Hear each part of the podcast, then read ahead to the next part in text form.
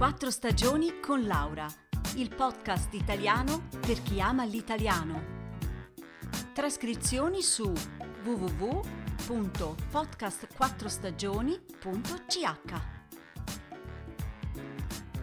Ciao a tutti e bentornati.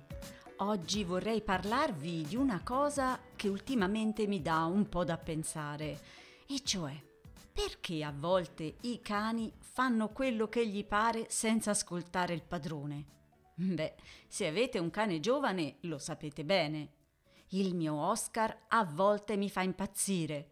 Gli dico di fare o non fare una certa cosa e a volte si tratta di cose importanti e lui se ne frega altamente, non mi guarda neppure e fa quello che vuole.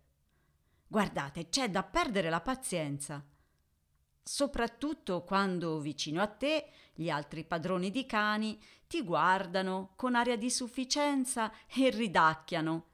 Ah, ma devi educarlo meglio. Il mio Fuffi obbedisce all'istante. Se sarà vero? Beh, sapete che cosa ho letto su un giornale l'altro ieri?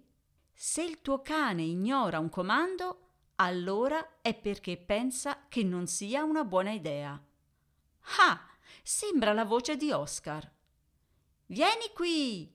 E lui si gira, mi guarda un nanosecondo e poi pensa ma perché dovrei venire da te se là ci sono tanti cani super interessanti che mi aspettano per giocare? E scappa via.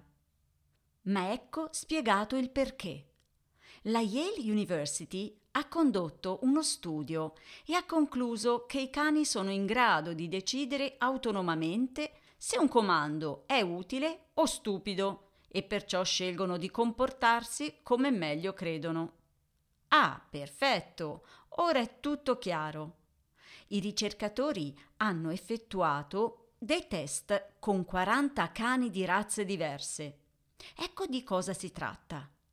Il cane ha davanti a sé una scatola trasparente con dentro una cosa buona da mangiare.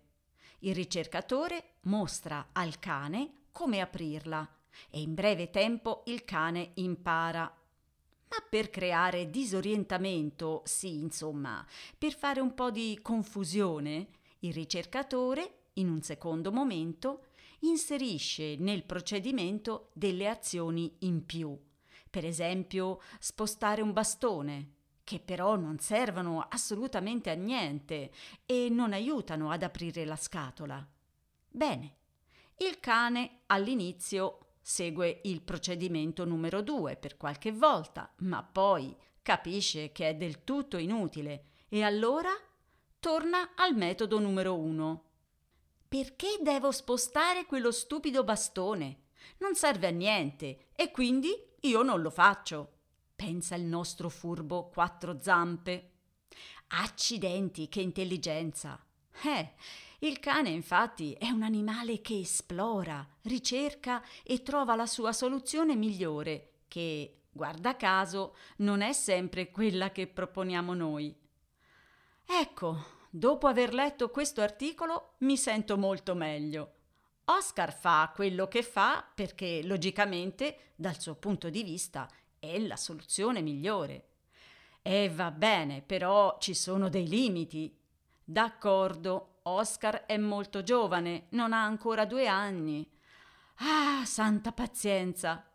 E poi i cani non possono usare le parole come gli esseri umani, ma hanno molti altri modi per comunicare con noi un linguaggio non verbale molto ricco che è importante conoscere. Vediamo una breve lista, utile anche quando si incontra un cane sconosciuto. Primo, i cani in genere non amano gli abbracci. Spesso, infatti, quando li abbracciamo, mandano segnali di stress e non gli piacciono molto neanche le carezze sulla testa. Accarezziamoli sulle spalle o davanti sul petto. 2. Se il cane inclina la testa, vuole farvi una domanda. Quindi attenzione. 3. Vi dà la zampa? Significa ascoltami, ho una richiesta. 4. Muove la coda verso destra? Allora le sue emozioni sono positive. Verso sinistra? Mmm, sono negative. E se si lecca il naso è rilassato. E per finire, se lecca una persona vuole esprimere affetto. Ah, meno male. Allora Oscar mi ama moltissimo. Ecco qua. Oggi non un podcast italiano, ma di linguaggio canino. Ma aspettate, che ore sono? Uh, è il momento della passeggiata. Oscar! Oscar! Dove sei? Vieni, che usciamo!